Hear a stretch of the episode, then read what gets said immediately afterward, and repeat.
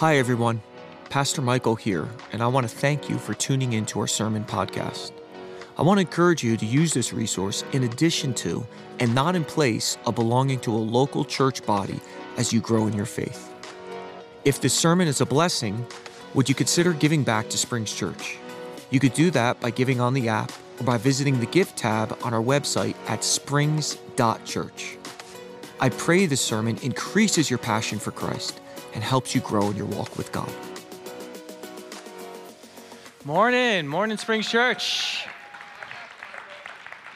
Good to see everybody out for the 11 o'clock service together. Everyone feel a little bit more refreshed this morning after getting an hour extra of sleep. Man, that was a godsend right when I needed it after dealing with three little kids. So it was a joy to get that for sure. I'm going to jump right into the word. Um, I'm going to share a message the Lord put on my heart Christ, wisdom from God. Christ, wisdom from God. And I'll explain a little bit what that is in just a moment. I was getting the word together this week, and I was studying through Revelations chapter 21 and 22. And I had the word pretty much all together almost by Wednesday. I had a good portion of it together, and I was so excited. I said, Oh man, I'm ahead of things, and I got everything nailed out. And as I got to Wednesday, I was spending some time in prayer, and the Lord began to put some impressions on my heart. It was almost like a burden that I couldn't shake. And I kind of said to the Lord, Lord, if you, if you want an audible, if you want to change something this Sunday, um, number one, I'm okay with that. But number two, I need you to kind of confirm it for me. And I went and I listened to a message. Somebody had sent me a message from Pastor David Wilkerson from the, the mid 90s, and it was called The Dethroning of God in America. And I went and I listened to the message, and almost verbatim, comparatively, what God was kind of downloading in my own heart, He was sharing on. So I felt like it was God's way of saying, No, th- this is a, a season. This is a very specific message to a season that I want you to bring to the house. So I want you to know I prayed, I've sought God, I, have I've done my best to put the notes together, uh, but I believe it's what God has for us today, and not just for today really, I believe it's a message to finish out the rest of the year and where God wants us to begin in 2024. Um, so, with that, I'm just going to pray. I received a prayer request as I was heading up the stage for a young boy who's six years old. Uh, he's in the children's hospital right now with an infection in his lungs. He's been there 11 days, unable to get up, and they can't seem to solve what it is. So, would you do me a favor? I know we've been praying for the persecuted church. Could we stand together? Could we lift up this six year old little boy? Lift up the word, and then we'll jump in together. Amen. Well, Father, we know that you are a healing God. And Lord, this boy, I, I believe his name is Owen. I, I'm, I'm sorry, God, I, I, I, got a few things rattling around in my mind, but you know him. You know his, where he is. You know his name. You, you know what he's going through. But God, we take a moment as a church and we cry out, God, that you would bring a touch over his body, Lord God. The antibiotics aren't doing it. The doctors don't know what to do. But I thank you, God, that you are above doctors. You are above even medication, Lord Jesus. You are the King of Kings. You are the Lord of Lords, and you rule over everything. So, God, we ask that you bring a touch over this boy in the children's hospital just down the street. We ask that by your Spirit, God, you would begin to heal whatever's going on in his lungs. I ask in your mercy you would give strength to his body, Lord, that you would even begin to touch him this afternoon, Lord God, and there come a strengthening inside of him through the grace of your Spirit. And I pray that you would turn it around as a testimony, Lord God. We'd hear back the testimonies of this house, and these testimonies would begin to bring glory and praise and worship to your name, Lord God, all throughout the city and throughout families and throughout those that come in contact with this young boy. God, we pray that you would turn around this whole situation for your glory. And Lord, we lift up the word now, God, and I pray, God, for your grace. Lord, I put together what I believe on my heart is from you. And I just ask that, God, you would communicate it through a work of your spirit today that you would speak to every heart. You'd put your finger on areas that you want to put your finger on. You begin to draw, Lord God, and cause responses in areas that you want to cause responses, Lord. But your word would go out, Lord God, and as your scriptures testify to the truth of your word, it would never return void. So, God, we commit it to you now. We thank you in Jesus' name. Amen. Amen. You may be seated. I'm going to begin in Revelations chapter 18. And I'm going to jump around a little bit in the chapter to try to shore up uh, a little bit of the text. So I'm going to go through verses 1 through 3, then verses 9 through 10, and then I'm going to skip to 16, 17, and then over to 19, just to give us the context of what's happening through the chapter. But let's begin in verse 1. After this, I saw another angel coming down from heaven. He had great authority, and the earth was illuminated by his splendor. With a mighty voice, he shouted, Fallen, fallen is Babylon the Great. She has become a dwelling for demons and a haunt for every impure spirit, a haunt for every unclean bird, a haunt for every unclean and detestable animal. For all the nations have drunk the maddening wine of her adulteries. The kings of the earth committed adultery with her, and the merchants of the earth grew rich from her excessive luxuries. Verse 9 When the kings of the earth who committed adultery with her and shared her luxury see the smoke of her burning, they will weep and mourn over her. Terrified at her torment, they will stand far off and cry, Woe, woe to you, great city, you mighty city of Babylon! In one hour, your doom has come. Verse 16, it says, And cry out, Woe, woe to you, great city! Dressed in fine linen, purple and scarlet, and glittering with gold, precious stones, and pearls. In one hour, such great wealth has been brought to ruin. Verse 19, they will throw dust on their heads, and with weeping and mourning they will cry out, Woe, woe to you, great city, where all who had ships on the sea became rich through her wealth. In one hour, she has been brought to ruin. Now, this passage of scripture could begin a, a year long sermon series on where or who is Babylon the Great. And as much as I would like to get into that this morning, the thing I want all of us to zero in on is the fact that God actually warns in this text that the whole earth, the whole world, is going to change in one hour. How many of you know when the Bible repeats something, you should pay attention to it? Especially in one chapter when it says the same thing three times. There's going to be an economic and a geopolitical catastrophe that is going to cause world governments and world leaders to be humiliated and terrified. And because it's going to happen so quickly, people and nations are not going to be prepared for it and they are going to be caught off guard. This is a very serious warning that we Christians have to pay attention to, especially in the times that we are living in today. Remember what Jesus said in Matthew chapter 24. He said, There will be wars and there will be rumors of wars. He said that there will be earthquakes in various places. He said that there will be food shortages. He said that there will be a persecution that will sweep across the whole world against the church in the last days. But he referred to all of these things as birth pains, which means they will grow in intensity and frequency until Christ finally returns. Yes, there might be a reprieve here and there. You might get a few years and everything, okay, this is all right and things are going well. But they're always going to be growing, they're always going to be coming back. And the intensity and the frequency is going to continue moving forward until Jesus finally appears. Things are not going to get better. In fact, they're going to become more challenging. I remember a few years ago, before COVID, uh, we were doing three days of fasting and prayer here at the church. And I got done with the three days of fasting and prayer. Normally, when I'm done with three days of fasting and prayer, as soon as I say the amen, McDonald's is waiting and I run, right, honey? And I get myself cheeseburgers and chicken nuggets and McDonald's fries, and I eat. I eat. And people say, well, don't you feel sick after? No, I feel great after. I eat it and I sleep like a baby. But I remember I was finishing these three days of fasting and prayer with the church, and I got done. And on my ride home, I didn't feel like stopping at McDonald's. And I went all the way home, and there was just this nagging in my heart. There was something, it wasn't an anxiousness, but it was something that was almost holding me back. And I went to Beth, and I said, I know this sounds strange because this is not like me because we just finished the fast, but I don't think God has released me yet to stop praying and fasting.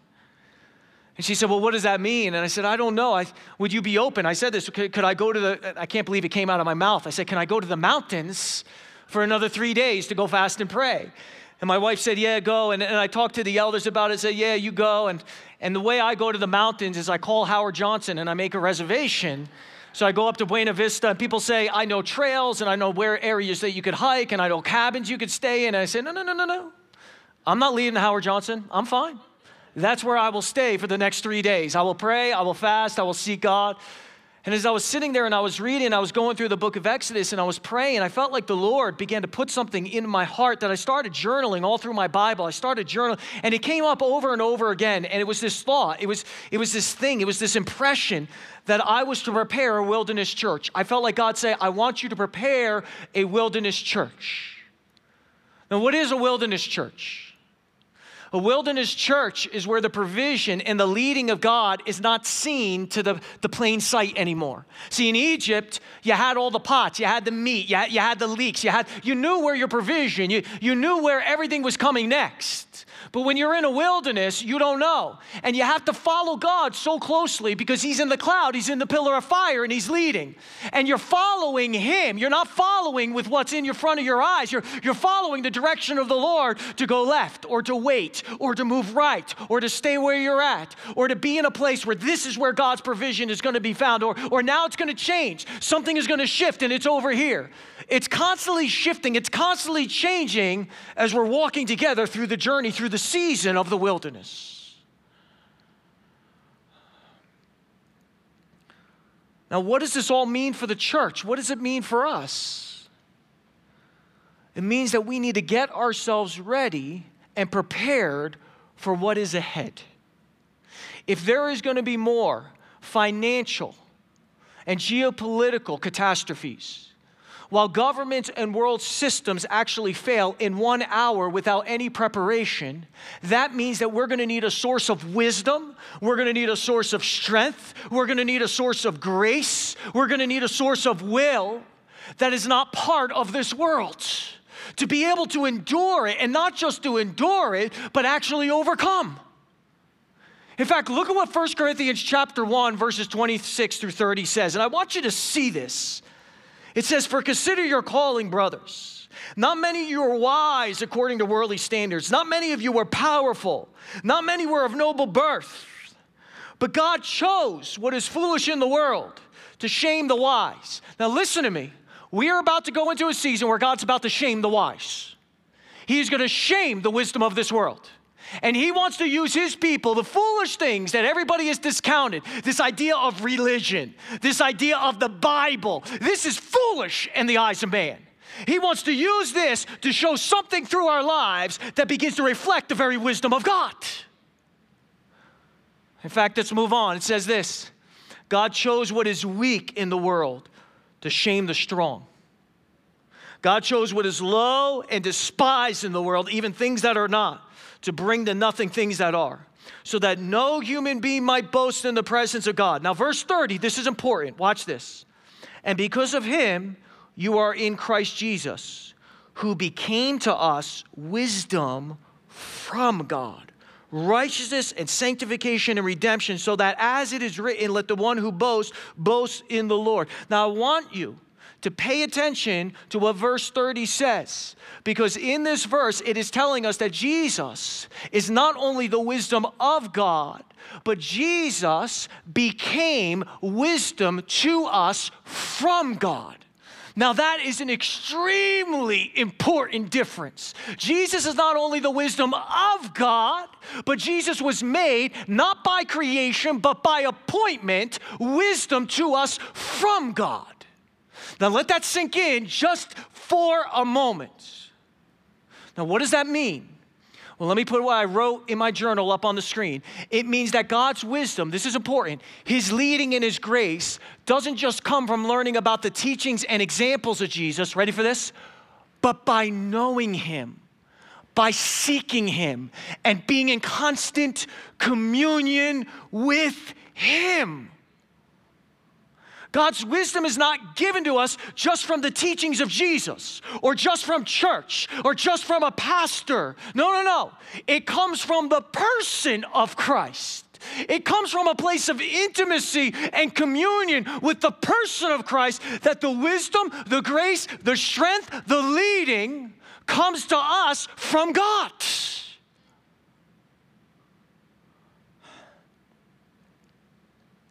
Colossians 1 1 through 3 says this. Watch this.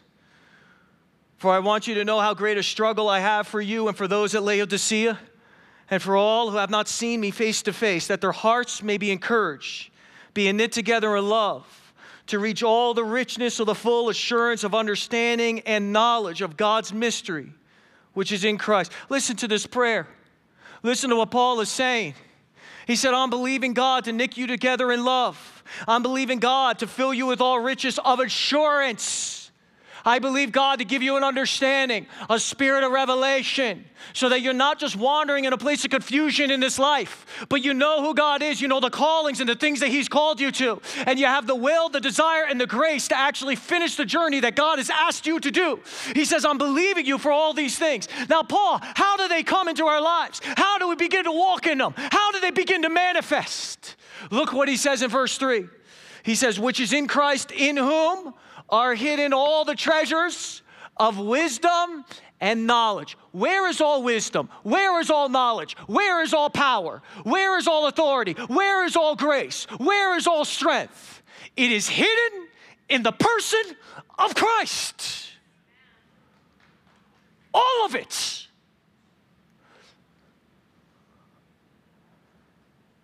In fact, listen to what the great Puritan John Owen wrote.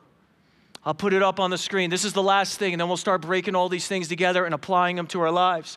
But he says this He says, There are two things that might seem to have a claim and title when it comes to wisdom. Listen to what he's saying. He's saying there are two things in the world that people think will lead them in this life and give them the direction that they're looking for. There's two things in this world that people think is wisdom, that gives them understanding and strength. Two things that they think they can find grace in. And he says this here are the two things. Number one, are you ready? Watch this. He says, number one, civil wisdom and prudence for the management of affairs. He says, there's a wisdom out there. People think it's a wisdom.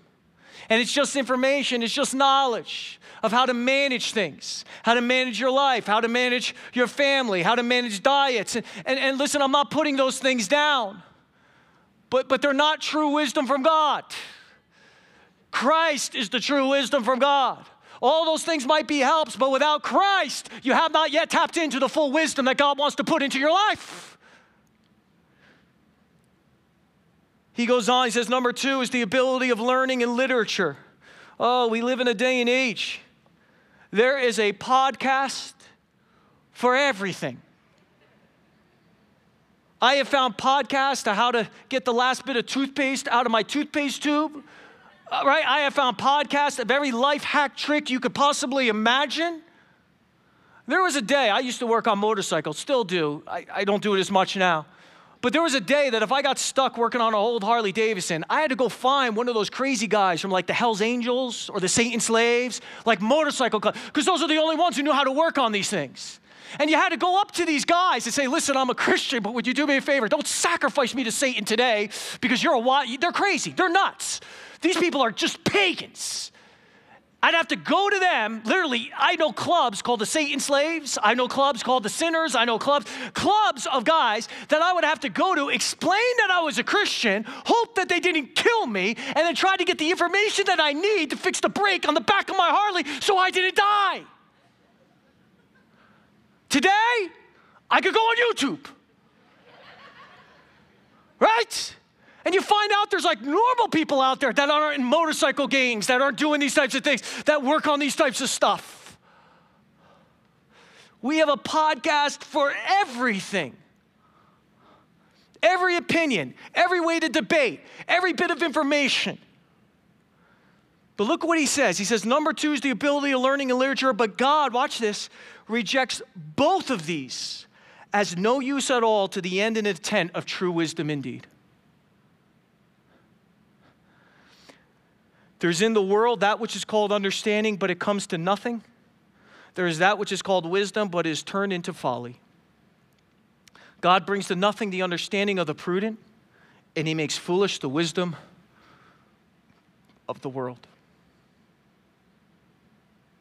See, the problem with the church is we've embraced the wisdom of the world. And we're wondering why it doesn't work. Why is this not giving me the marriage I thought I was supposed to have? Why is this not giving me the success that I was supposed to have? Why is it not giving me the direction and the leading that I was? See, we embrace the things of the world, the wisdom of the world. And you know what God says? No, no, you don't understand. I'm shaking everything. There's birth pains that are coming. I'm going to turn all of that into nothing but foolishness. Because true wisdom, real wisdom, is found in a person and a person alone. It's in Christ. Says, till you're connected to that, you don't have it. Until you're connected to that, you're wondering why you're putting all the principles together, but they're not working. Because your direction you're leading can only come from a place of communion with the Spirit of God, with Christ Himself. See, some of you, including myself, you're having a hard time dealing with all of the pressures that we're actually feeling and all the impossible situations that are coming into our lives because everything in our society and all our trusted institutions are falling apart. And we don't know what to do. We don't know what to do. We don't have the mental or emotional bandwidth to be able to face the challenges that are going on in our family as well as in our own hearts.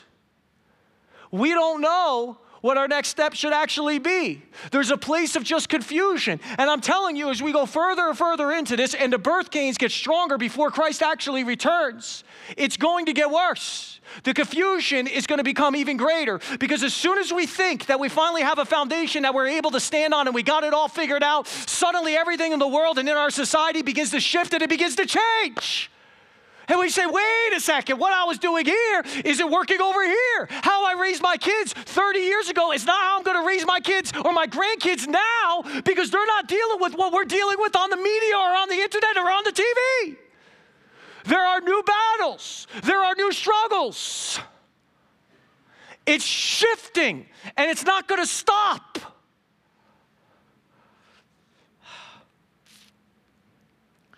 We don't know how to move forward, and everything looks impossible. And there's no more human wisdom or help that is left. You ever gotten to a place that you exhausted every resource? You ever been there? I've done 30 sessions of counseling. Hasn't helped. Right? I, I, I went to everything that I was supposed to go. I read every book. I read every book. I went through everything and yet I'm not able to implement. It's not working. Someone told me I would read this book and suddenly everything would be fine. Someone told me I could do, and now I don't have anything against counseling. I think counseling has a place. But let me tell you something if you're not connected to the person of Christ, all that counseling ain't gonna do nothing. Because the wisdom that comes from the counseling has to be through the person of Christ. It'll come through the conduit of the counseling, but it only comes when you're intimate and in a place of communion with Him. Otherwise, it just spins your wheels. See, we are going into a season where the only wisdom and grace that's actually going to get us through is knowing the person of Jesus, not his teachings, not his followers, but him.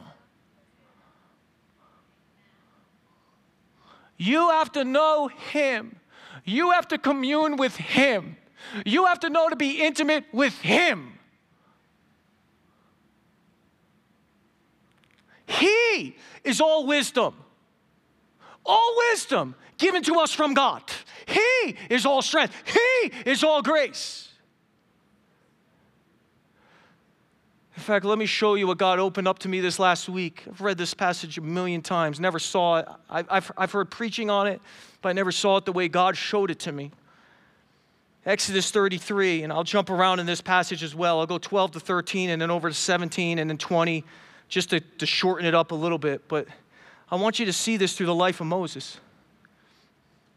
Verse 12 says, Moses said to the Lord, See, you say to me, Bring up this people, but you have not let me know whom you will send with me. Yet you have said, I know you by name, and you have also found favor in my sight. Now, therefore, if I found favor in your sight, please Show me now your ways, that I may know you in order to find favor in your sight. Consider too that this nation is your people. Now, verse 17. And the Lord said to Moses, This very thing that you have spoken, I will do. For you have found favor in my sight, and I know you by name. Moses said, Please show me your glory. Notice there's two pleases in this chapter. Do you know what that shows you? And we'll get into this in a second. This is a desperate cry for Moses. Please show me your ways. Please show me your glory. And the Lord said, Behold, there's a place by me where you should stand on the rock.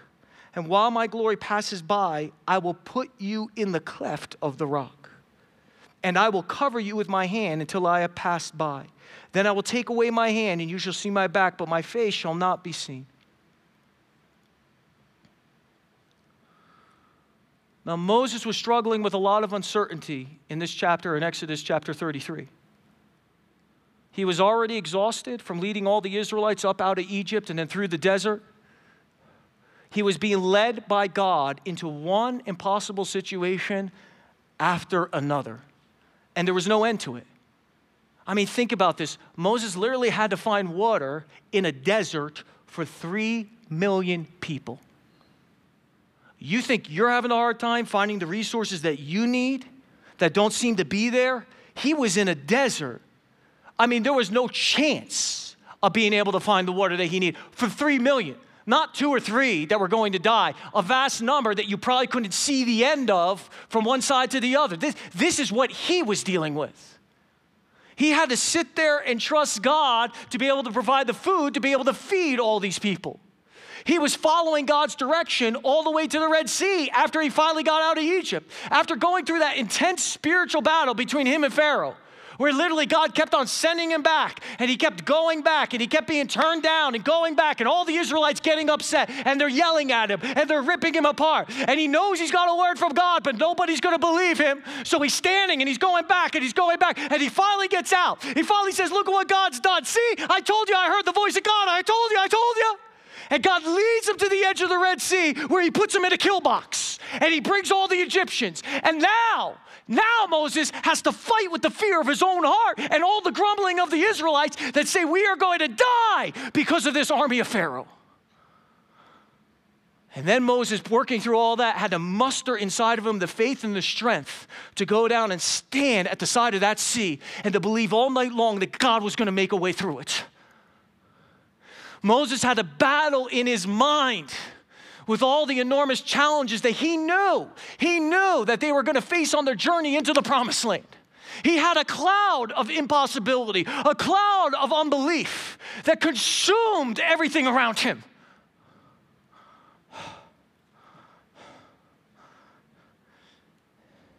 It was so serious and so overwhelming that he got to a point where he even wanted to die. He said, I'd rather die than carry this burden anymore. And on top of all of that, everyone, and I mean everyone, was mad at him, including his own family. Everybody was rejecting him. They didn't want anything to do with him. And then at the same time, everyone had a problem that they wanted him to fix. Right? I want nothing to do with you, but could you fix this? Could you imagine? I want to fall down sometimes after leading a church of a thousand people. Moses is dealing with the marital issues, he's dealing with the disobedient children, he's dealing with the tragedies, he's dealing with the people fighting for three million people. He had to live in a place of impossibility with no reprieve for 40 years. 40 years. And then here in Exodus 33, God says to him, I'm not going to go with you. Now, I could just imagine that Moses' heart had to break when he heard that. That had to be the final straw that shattered the camel's back. How many of you have been in a situation that was so tough mentally, physically, or emotionally? And just to get by, just to try to get through every day, you just scrounged enough of God's grace and God's strength to be able to do it. And then what happens? And you know this, I know this when you're in these seasons. Then the phone rings. Always. And what is it? It's that one last thing, right?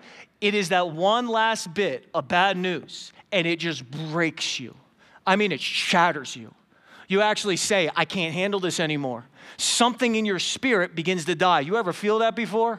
Where literally it's like, I know that I'm supposed to continue on and all these responsibilities, and sometimes you do, but in your heart it is broken. It is so broken inside of you that you just go through the motions. You feel so dead because of the pressures that you have had endure for so long. They have been on you, they have been over you, they have been destroying you and this information, this last bit, this, this thing that you just couldn't carry anymore, it just shatters. It breaks something in your heart. That is exactly where Moses was at in Exodus chapter 33. He was a tired man. And then this last bit, God says, I'm not going to be going with you. And something in him had to break, something in him had to finally snap. And look at what Moses says. In Exodus chapter 33, verse 13, he says this. He says, Now therefore, he says, God, I heard, I heard the bad news. I got the phone call. Okay, yeah, all right. But now, listen to me. If I have found favor in your sight, now listen to the heart cry. Listen to the cry. Please, please show me now your ways, that I may know you in order to find favor in your sight. Do you realize what Moses is saying? Moses is saying, God, will you show me who you are? In other words, Moses is saying, God, there is something that is hidden inside of you that I need, that I can't get anywhere else. That is the only thing that could give me the strength and the grace to be able to continue on the journey that you have called me to do. He says, I can't get it anywhere else. If you don't go with us, there's no shot here. I need you to show me something. There's something hidden inside of you. There is a wisdom hidden in you. There is a power hidden in you. There is a strength hidden in you. There is a revelation. There is an assurance. There is something that is hidden in you that I need. I have to have it, or I can't go forward to be able to complete the mission that you have set me on. And what did God say? What was his response? He comes back in Exodus 33 and look at it from 19, verse 20, 19 to 23. He says, I will make all my goodness pass before you, and I'll proclaim before you my name. God says, Okay, I'm going to let all my goodness, all my power, all my strength, all my grace, all my love, all my assurance, all my wisdom, it's going to pass before you, Moses. I'm going to bring it, and it's going to do something inside of you. I'm going to proclaim my name, the Lord. And I will be gracious to whom I will be gracious, and will show mercy on whom I will show mercy. Then, verse 20. But he said, You cannot see my face, for man shall not see me and live. And the Lord said, Behold, there is a place by me where you shall stand on the rock.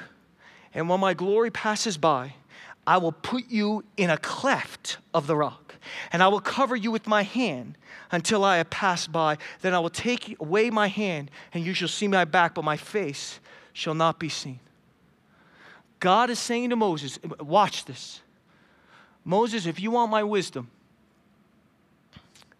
if you want the faith and the strength you need to be able to walk through this, and not just walk through this, not just to walk through this, but to have such confidence in God that when everything around you looks like it's falling apart, because you still got a journey in this wilderness where you don't see anything of provision, where you have to trust me for all that, you are able to stand and not only are you able to stand, but to have a will and a desire to continue standing and moving forward that is totally independent of you, but is put in you by me. He says, if you want that, Moses, you want to walk in that, you want to live in that, then you need to go and you need to hide yourself in the cleft of the rock.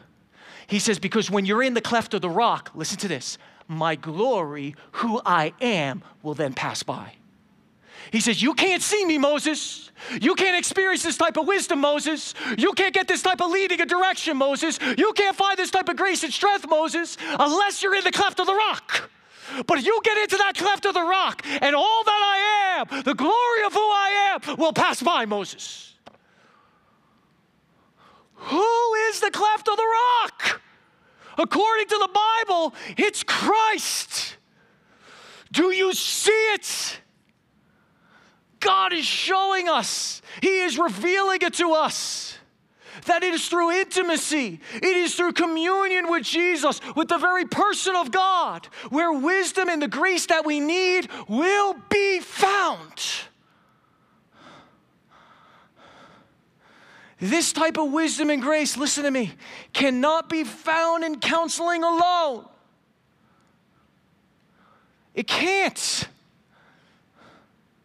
This type of wisdom and grace that you need to lead you, to direct you, to, to give you the strength that you need, to give you the grace, to give you the hope so you don't give up, to stand in the gap for a prodigal when everything around you is falling apart and you just don't have the strength to continue going on. He says that will only come when you're in the cleft when you're in communion, when you're in intimacy with Jesus, with the person of Christ, not the teachings of Christ, not the church, not just the pastor, but with Jesus Himself. You can't get that wisdom. You can't get that direction. You can't get that breakthrough just through our court systems and lawyers and judges. We think they're going to figure it all out, they're going to make everything better.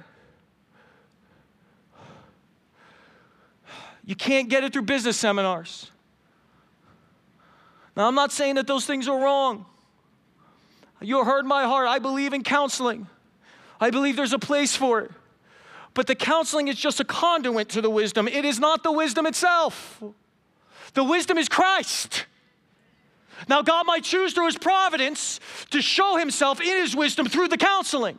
But if you're not hid in the cleft of the rock, you'll sit there all day and you'll feel like you're getting information, but you're not getting wisdom. You're not getting direction. You're not getting the leading that you're actually looking for. You're not changing the way that you're supposed to.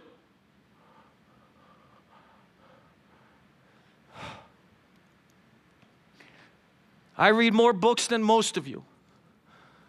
I've read every book about church leadership. I've read books, podcasts, and went through things. Number one, I'm not smart enough to figure any of that stuff out. But number two, none of it will make a dent. None of it will make any difference if I don't hide in the cleft of the rock. I could read it all day long, but if I have no intimacy with Christ, if I'm not on the floor seeking my, my face down, seeking his face, if I'm not in a place of prayer, if I'm not in a place of worshiping Him, if I'm not in a place of literally poring over the scriptures just to know Him, all of that will not make a dent. Or get this, all of that might make a dent, but it really wasn't God who did it, and it all gets blown away as chaff in the final day when I sit before Him in the judgment seat. The only thing that will ever stand is what comes out of that place of intimacy with Him.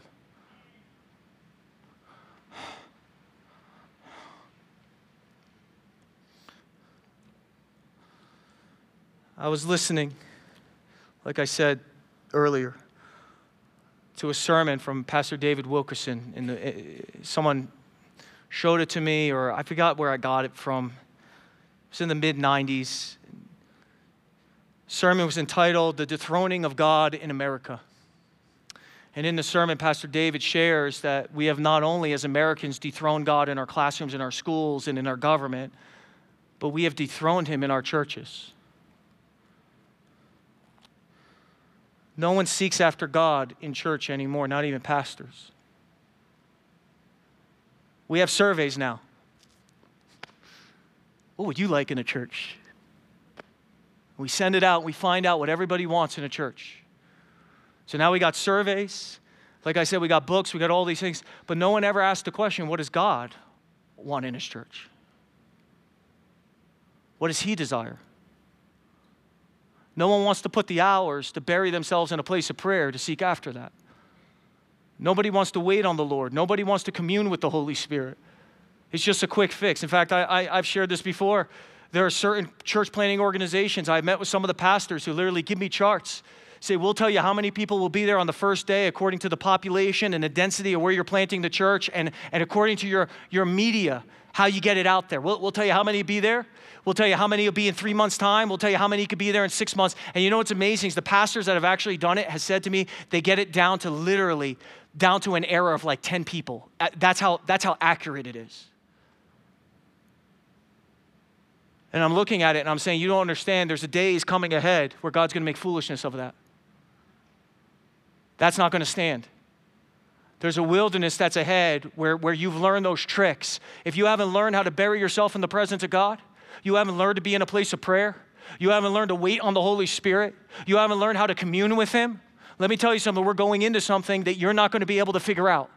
You're not going to be able to work it out with the intellect. You need the pillar of fire. You need the cloud. You need it to direct you. You need it to show you in the next step. You need it to just wait when he says, don't move, and have the strength, the weight of what he's calling you to actually do.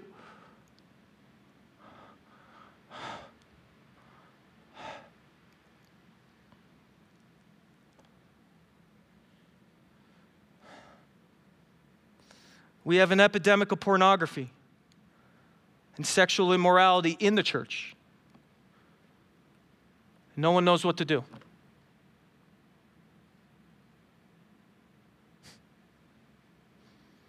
So we hire psychologists and we bring them in. What's your professional opinion? They don't even know the Lord. How the brain waves work? How does all this tell us? Tell us. And we'll try to solve it with psychology. We'll try to solve it with professionalism. You know what's amazing to me? I've never once met a young man or a young woman who said, Pastor Michael, I pray for one hour a day, I read my word an hour a day, I commune with the Lord, and I still can't stop looking at pornography. I have never heard that from anybody, ever. Why? Because when you're hid in the cleft of the rock, there is a wisdom there, a leading and a direction and a strength that you can't get anywhere else. It has the ability to break down things that you'll never be able to break down. It has the ability to set you free in ways that you'll never be set free any other way. There is something in the cleft of that rock. There is something in a communion and intimacy. I'm not saying it happens right away, but you stay in that place, you stay in that area, what the Lord is and who He is will pass by, and it begins to develop something in you. That's what First Corinthians, that's what Paul was saying. He was made wisdom. He became the wisdom of God to us. He is the continent of the wisdom. He is it.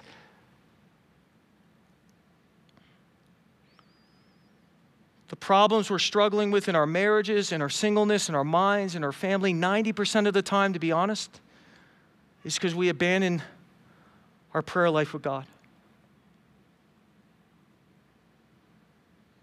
We don't seek Him the way we used to. We, we fell into the trap of YouTube and social media that has pulled us away from the cleft of the rock.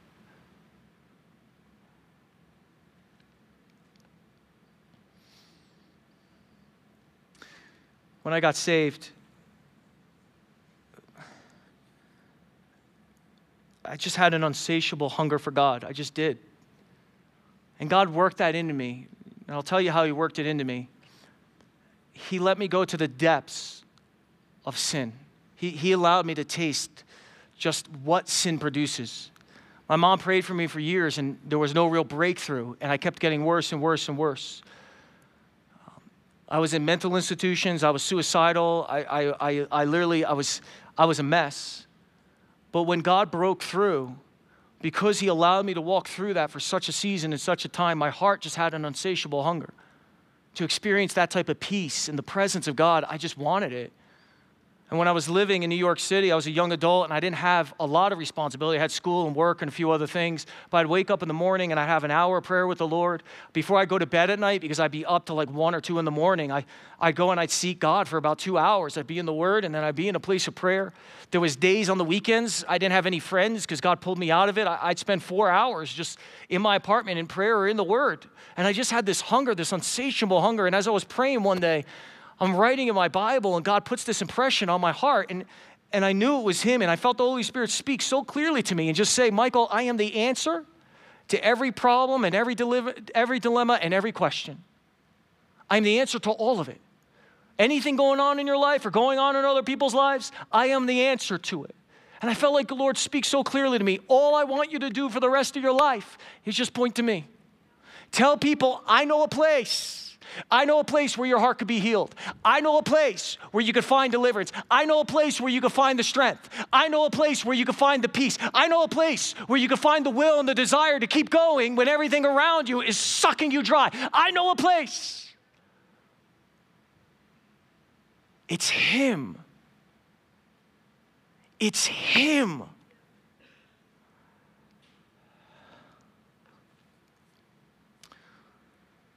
Well, what do I do, Pastor Michael? I don't even know how to have a prayer time with God. I don't, I don't even know what you do in prayer, right? I don't know how to practice that type of communion with the person of Jesus.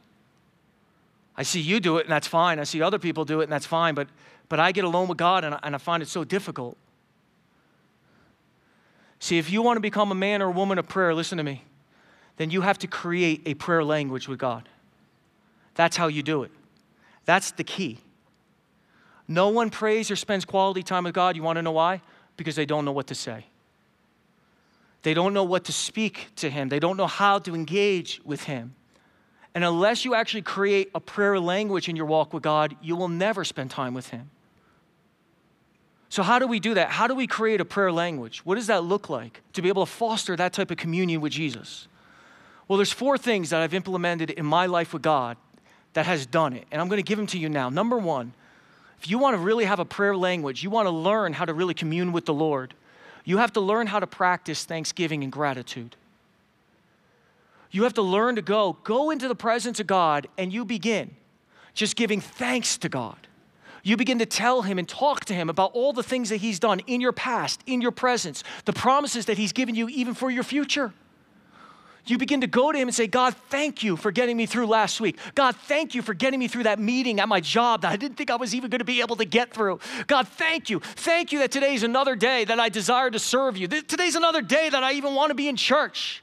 You begin to give him thanksgiving. You begin to give him gratitude. Why? Because thanksgiving and gratitude begins to remind our hearts of God's faithfulness and it begins to build up inside of us our faith.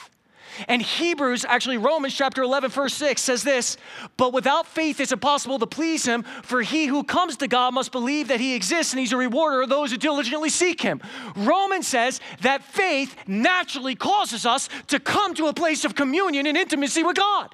If you have a problem with intimacy, you need to build up your faith. And if you want to build up your faith, you have to learn to give thanksgiving and gratitude to God. It's how it works.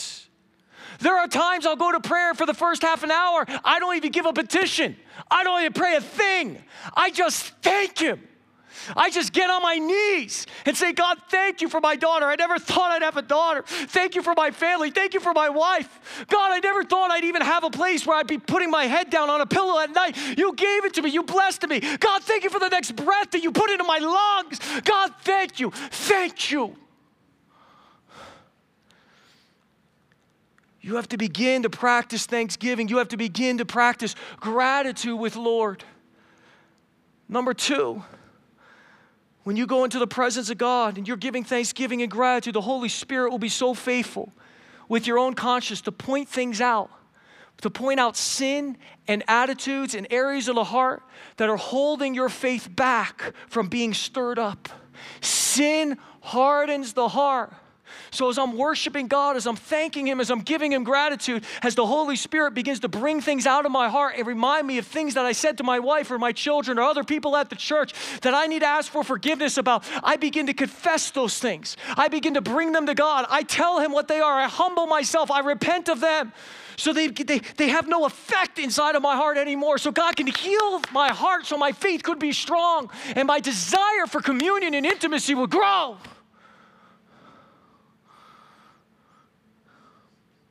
Number three, after I get done with just thanksgiving and gratitude, after I deal with whatever my conscience or the Spirit brings up, number three, I write down three, four, five petitions in my Bible that I'm praying for for God to do and to break through in my life or in different ministries around the world.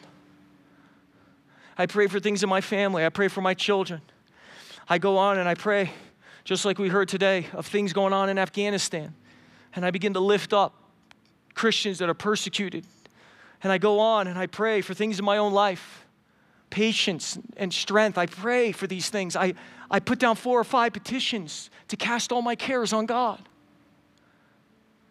And then what do I do? Lastly, I have a few scriptures, promises in the Word and prayers in the Word that I pray through with the Lord. See, some of you, you don't realize that this whole book is filled with prayers. And this book has the language that you need to express the things that are going on in your heart that you don't know how to express to God. That's why Psalms is such a powerful book. Psalms, you'll be able to find a prayer in Psalms for anything that you're going through. And you begin to take those prayers and you begin to take those promises and you begin to pray them back in a place of intimacy and dependency and communion with God. Psalm 18 is one of my Psalms. My goodness. I start right at the very beginning. What do I do? I say, I love you, Lord, my strength. The Lord is my rock. He is my fortress. He is my deliverance. My God is my rock in whom I take refuge. I go, God, I'm here to take refuge in you. I'm here to take refuge. You're my rock. My job is not my rock. Everything looks absolutely a mess there. It's not my rock. My church alone, apart from you, is not my rock. You are my rock. You're my rock, God. So I'm coming to here in prayer. I'm coming according to the language of, of, of literally Psalm 18, and I'm confessing you to be my rock right now. I'll go on. He says, My rock in whom I take refuge, my shield, and the horn of my salvation, my stronghold. I call to the Lord who is worthy of praise, and I have been saved from my enemies. Say, God, I'm here to call on you. I'm here to call on you because there's enemies. There's selfishness inside of my own heart I can't win against. There's bitterness inside of me that I can't win against. So I'm here to call on you. I'm here to say they're too strong for me. But like Psalm 18, I'm coming before your throne and I'm saying, God, come and fight against my enemies. Set me free even from myself. The cords of death entangled me. The torrents of destruction overwhelm me. Oh God, I feel like everything in me is dying. If I continue down this road, I feel like all my faith, all my desire, all my will is dying. The cords of death are around my neck. They're strangling me. Oh my God, my God, my God, my God. In my distress, I called to the Lord. I cried to help to my God. From his temple, he heard my voice. I say, God, from your temple, hear me. My cry came before him into his ears. The earth trembled and quaked. The foundations of the mountains shook. They trembled because he was angry. Smoke rose from his nostrils. Consuming fire came from his mouth. Burning coals blazed out. He parted the heavens and came down. Dark clouds were under his feet. Oh God, I know you're coming. I know you hear me, but sometimes I can't see you. It's all dark clouds. I know you're up there. I see signs of the flashing of you trying to speak to me and work with me, but I can't see you, God. I can't see you, but you're there, God. You're there, God. Come down, God. I'll go on. He made darkness his covering, his canopy around him, the dark rain clouds of the sky. Out of the brightness of his presence, clouds advance, hailstones and bolts of lightning. The Lord thundered from heaven, the voice of the Most High resound. Oh God, let me hear your voice. Speak one thing to my heart, God. He shot his arrows, he scattered the enemies. Great bolts of lightning routed them. The valleys of the sea were exposed, the foundations of the earth were laid bare. At your rebuke, Lord, at the blast of the breath of your nostrils, he reached down from on high. He took hold of me. He drew me out of deep waters. Oh God, draw me out. Draw me out of this depression. Draw me out of this wilderness that I feel in my spirit. Draw me out. He rescued me from my powerful enemies, from my foes who were too strong for me. God, they're too strong. They confronted me in the day of disaster, but the Lord was my support. He brought me out to a spacious place. He rescued me because He delighted in me. God, your word says that you delight in me because of the righteousness of Christ. Rescue me. Do you see how the prayers of the word give language to the prayers of our hearts? Man, you spend time in thanksgiving with God. You spend time in a place of confession. You spend time bringing petition. You spend time praying through the scriptures. I pray through Philippians 2:13. This is one of my life verses. I pray that for it is God who works in you both to will and to work for his good pleasure. God work in me, both to will and to work. I, I go through Philippians 1 6. What does 1 6 say? It says, for, his, for and I'm sure of this, that he who began a good work in you will bring it to completion on the day of Christ. There are days I feel like I'm going backwards in my Christian life, but the Word of God says if He started something, He's going to complete it. So I pray over it. I bring it to God. I say, God, do it in my life. Man, you begin to create a prayer language, and before you know it, you've been in communion with God over an hour a day. And there's times of listening and waiting that the Holy Spirit will teach you as you begin to commune with Him. He'll show you just when to pause. He'll show you just when to listen. Your spirit, what will happen is when you start communion with God, your spirit will be at a place of rest where sometimes you'll just feel this rest come over you where you don't move to the left or the right, you just wait there. God wants to speak. This is how you foster communion. You create a prayer language.